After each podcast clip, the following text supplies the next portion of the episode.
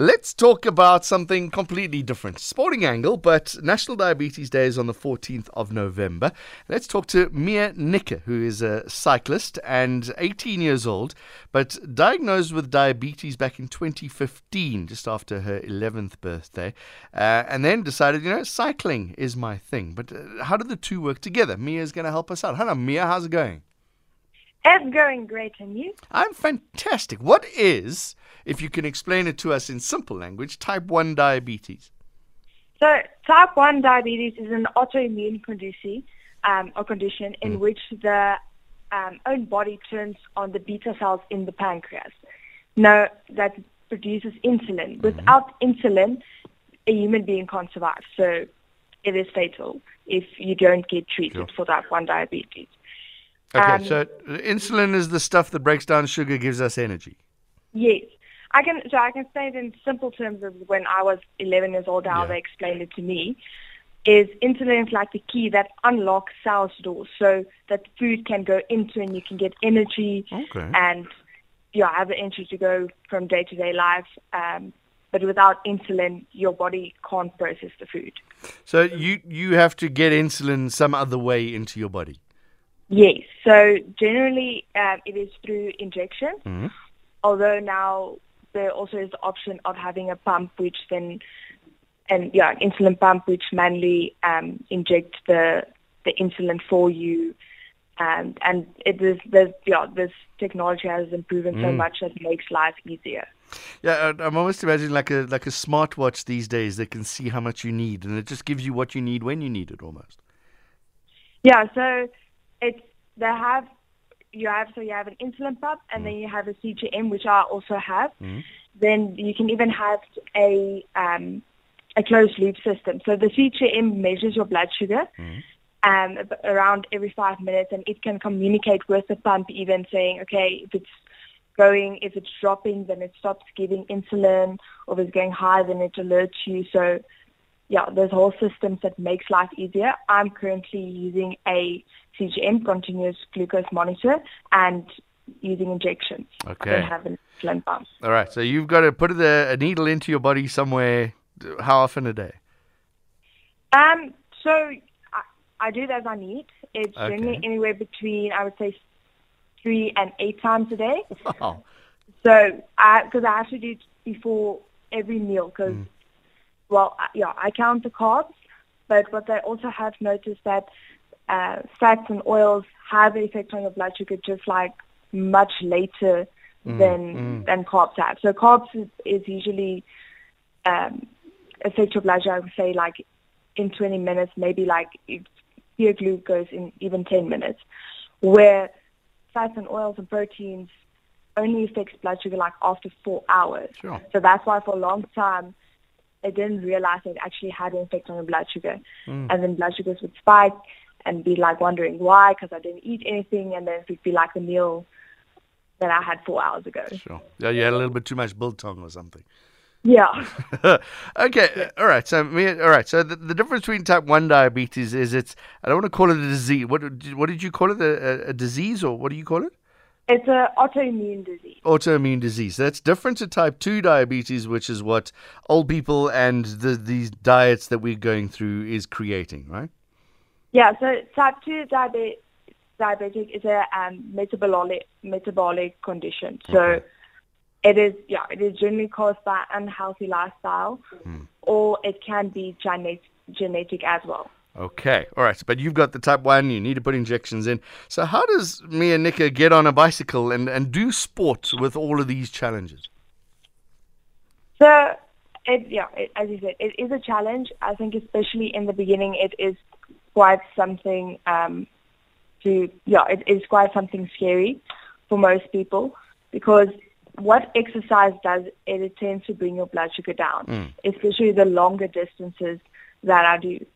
And your blood, low blood sugars can very quickly turn turn the wrong way, if I can say. Like, if it goes too low, I can um, go into a coma, and Sure. if it's not treated immediately, I could die. Mhm. So, I've yeah, with the years, I've learned some quite like tips and tricks, if I can say it. Um, for example, when I go cycling, I always have one juice bottle, one water bottle, and I'd be continuously taking sips of of the juice just so that my blood sugar can stay up. And I always need to have glucose because it, yeah, it's a, I can put myself in a quite dangerous situation if there's no glucose and my blood sugar is low. So. Okay, yeah. Ex- explain it to me then. All right, when when I got on the bicycle and uh, I would ride, I'd uh, and I needed like especially a long ride, I would drink a sugary drink, right? So then my mm. body would would then absorb that sugar into the blood, I guess, and then that sugar would then get uh, into the cells where needed to give me energy. Your your body that the sugar is in your blood, but it can't get to where it needs to go.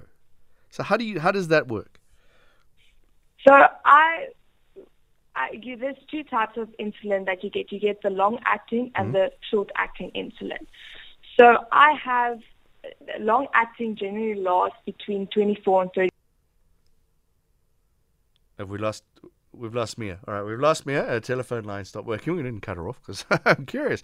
Uh, because all right, so this is important because when you watch an athlete, uh, any athlete really, uh, maybe the rug, even the rugby players now, I see they you know they squeeze an energy gel. They call it squeeze an energy gel. That's really just a lot of sugar, carbohydrates, just a lot of that. And I guess if if Miah takes that, then there's just a lot of sugar in her blood, but then it needs to get to the right places. Miah, sorry, we dropped you there. So you were explaining you use a, a long-lasting insulin.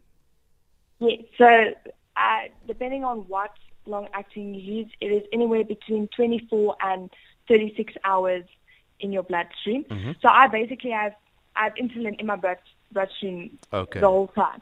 So when I exercise, there is still that insulin to help process the food. And when you exercise, the body is more sensitive to insulin. It, it is absorbed better in the bloodstream. That's why my blood sugar can tend to go low, and I need right. to frequently eat the yeah frequently eat sugar.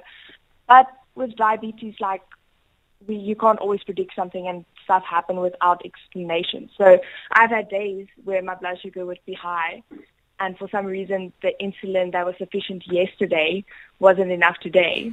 and then, yeah, so when, and then when my blood sugar is high, um, it means my body isn't processing the sugar. Mm. So I would also feel like I have less energy. So, and there's constantly something that needs to be monitored on a day-to-day basis. You can't do something mm. the same every day.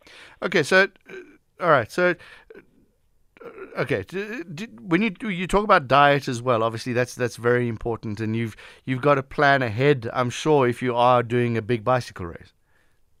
Yeah i i have to plan ahead because as i said i need to have enough glucose on me. I don't ever want to be in a situation where um i don't have glucose. Mm. and i have to be also aware that so many factors affect my blood sugar. If i can say the weather, the yeah, the temperature, sure.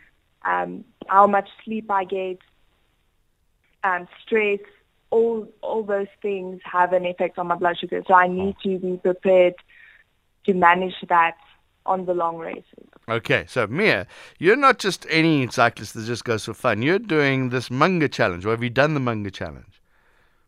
Yes, I am going to do it now. We're starting the 30th of November. Um, I've never done it before, mm-hmm. mainly because also I haven't been old enough to do it. You need to be 18 years older. The toughest so, mountain bike race on the planet, it says here. Yeah, that is what it claims to be, and I'm gonna see. I'm gonna see this year if it's true. So, what is it? It's from Bloemfontein to Cape Town or something on gravel roads, and you have to look after yourself. Yeah, so it is. Yeah, it's from Bloemfontein until Wellington. Well this year it's going to be a 1,130 kilometers mm-hmm. that you have to do, and you have 120 hours, so five days basically to complete it. Um, it is a, a semi-supported race, so you have, I think, five five race villages, which there's place for you to shower, to sleep, mm. and have a proper meal. And then you have also 10 water points along the route where you can just, um, you know, eat bars or get yeah get more energy because on such long ra- or on such a long race it's impossible to mm. carry all the food you need with and all yeah everything with. Sure. Um, so yeah, there is support on the race, but it's up to you to decide when you sleep, when you ride, how yeah how you're feeling. all that. how's the training going for that? It's yeah. It's, I think I've been training the best I can. Mhm. Um, the, at this stage, there's nothing much more I can do. We're actually scaling it down this week, just because you need to. Yeah, my body needs to rest. You don't want to start the race tired or sore, or so. From now on, it's the more the shorter rides, but continuously riding. Do you see t- your type one diabetes as as as a disability almost? Will you- will you, or do you say, well, uh, it's it's just what I do. I've had it for uh, since I was 11 years old, so I might. It's, it's just a thing that happens every single day. Yeah, so I see it as an as an obstacle I have to overcome each day. Um, something like I have to manage. I can't avoid it or Right. take a holiday from it. It's it's going to be there, and although it has become like part of my daily routine, for for every type one diabetic, there is still days like everything just gets overwhelming. Nothing is working out. Blood sugar is high, then it's low, and so yeah, it's it it is a challenge for me. Um, some days harder than others, but you learn to live with it. But the reason I ask is because professional athletes or all athletes know very well about blood sugar. And, and I was talking while you were offline. It's you know when you, when you when you're training, you you're taking energy gels and you're making sure that you're you're sustained. But I guess uh, an athlete that doesn't have type one can can put a whole lot of sugar in and let just let the body look after itself.